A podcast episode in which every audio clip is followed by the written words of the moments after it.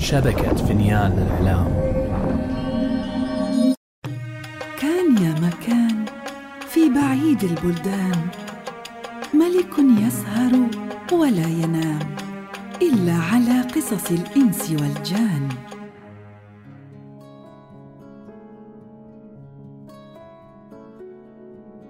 بلغني أيها الملك السعيد أن أمير المؤمنين هارون الرشيد كان يمشي في يوم من الأيام في شعبة من شعاب البادية مع صديقه ومستشاره جعفر البرمكي.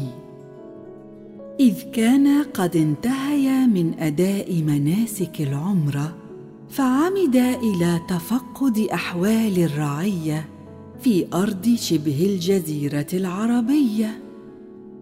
وكانا متنكرين على عادتهما بزي التجار كي لا يعرفهما أحد.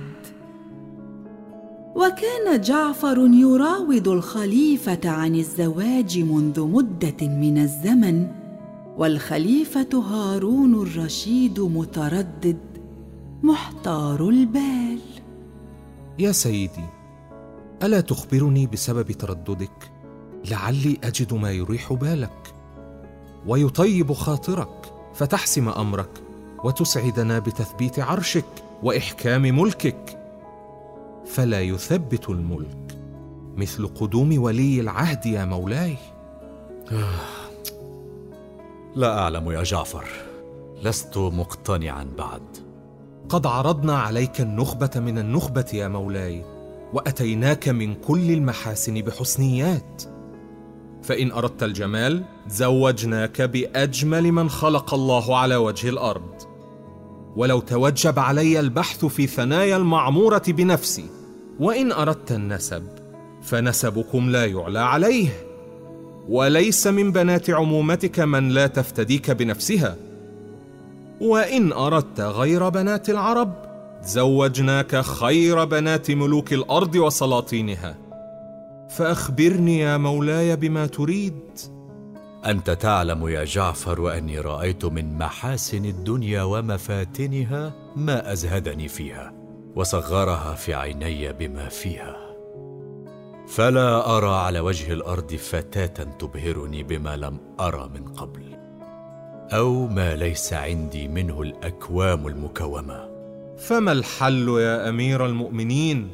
لا أدري يا جعفر. صبر جميل. لعل الله يهيئ لنا من أمرنا رشدا.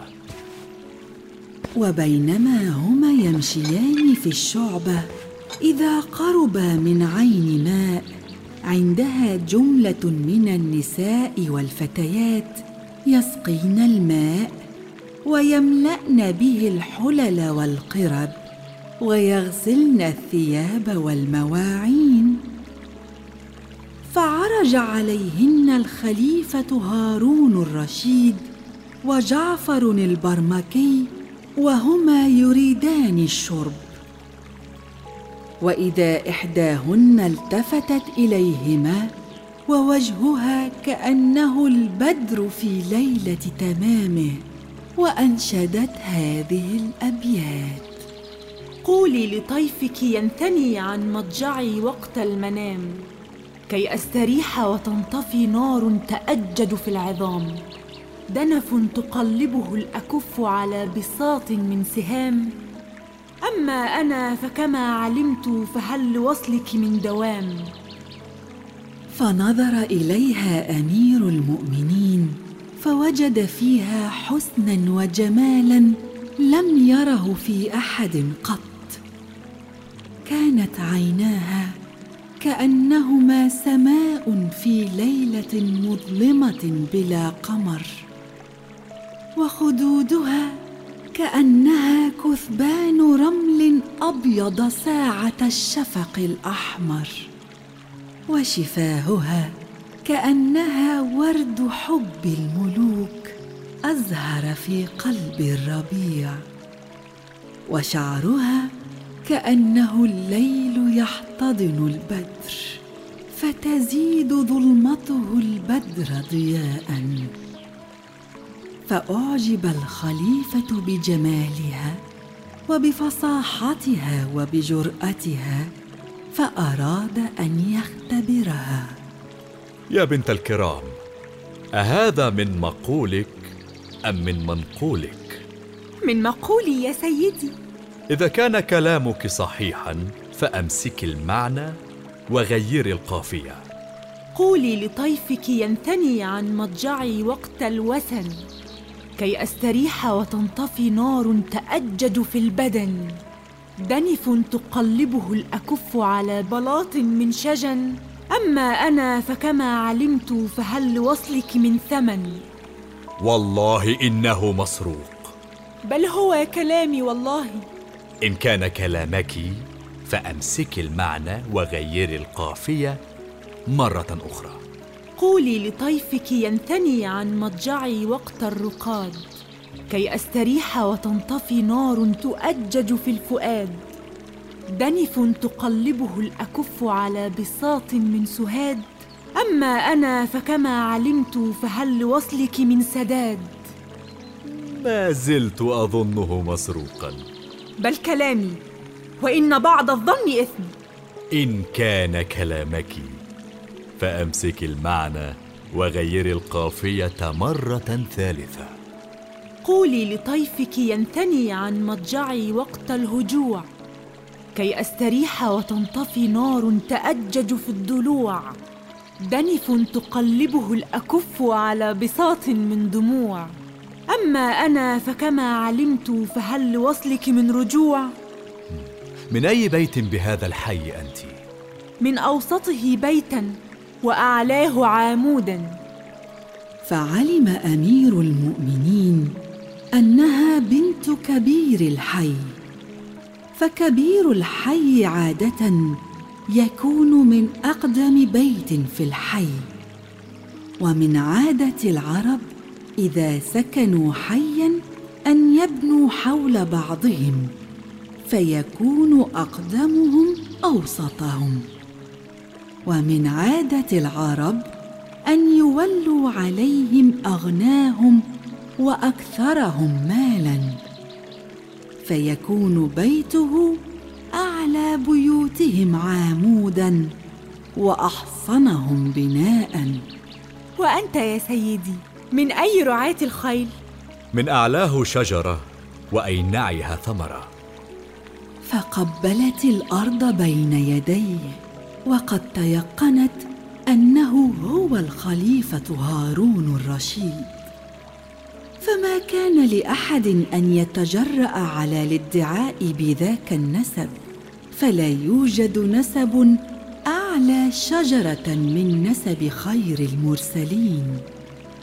ولا يوجد لشجرة نسب الرسول ثمر أينع من سيد العباسيين وأمير المؤمنين. ها أيدك الله يا أمير المؤمنين؟ ودعت له ثم انصرفت مع بنات العرب فناداها وهي تمشي على استحياء. ما اسمك يا بنت الكرام؟ اسمي زبيدة. ثم أكملت مشيها مع صاحباتها وهن يتهامسن ويتغامزن ويضحكن. فنظر جعفر إلى الخليفة وقد أشرق وجه كليهما بانقضاء حاجته من حيث لم يحتسب. ولم يرد جعفر التكلم حتى يثبت الأمر. ويكتمل مراده بأمر يصدره الخليفة. لا بد من الزواج منها. توجه إلى أبيها واخطبها لي. فتوجه جعفر والفرح يفيض من وجهه فأتى بموكب من أعيان الحجاز وولاة الخليفة في أرض العرب ومعهم شيوخ أشرف القبائل وأغنى التجار وأشهر ندماء الخليفة وأصحابه. ثم أمر بالهدايا أن يأتي بها من جميع الأمصار من كل صنف ولون. وأتى بمال تحمله القوافل في صناديق تكاد تفقر ظهر الإبل وذهب بهم إلى بيت كبير الحي. فدخلوا على والد السيدة زبيدة فأكرمهم وذبح لهم وبذل لهم ما يليق بضيافة العرب. إن أمير المؤمنين هارون الرشيد يريد ابنتك زوجة له. حبا وكرامة يا سيدي. تهدى خادمة إلى حضرة مولانا أمير المؤمنين. ثم جهزها وبذل كل ما لديه في جهازها حتى لا تنقص عن عرائس بغداد بشيء. وحملها إليه وزفها كأنها بنت ملك من ملوك الأرض. فتزوجها وأعطى والدها مثلما بذل في جهازها ومعه ثلاثة أضعافه. فأغناه وكرمه بين العرب ثم عاش معها حتى صارت أعز الناس عنده. وقرة عينه وسكينة لبه وبهجة فؤاده. ثم بعد فترة من الزمن انتقل والدها إلى رحمة الله تعالى. فورد على الخليفة خبر وفاة أبيها فدخل عليها وهو كئيب. فلما شاهدته وعليه الكآبة نهضت. ودخلت إلى حجرتها وخلعت كل ما كان عليها. ولبست الحداد وأقامت النعي عليه. فسألتها خادماتها والقائمات على جناحها عن السبب. لقد مات أبي. رحمه الله وأسكنه فسيح جنات. فمضى بعضهم إلى الخليفة فأخبروه ظنا منهم أنه لم يسمع بالخبر بعد. فقام الخليفة هارون الرشيد عندما أخبروه بحداد زوجته على أبيها وأتى إليها. من الذي أخبرك عن وفاة والدك؟ ولم يأتنا أحد من أهلك أو أهل حيك منذ فترة. أخبرني وجهك يا أمير المؤمنين. وكيف ذلك يا زبيدة؟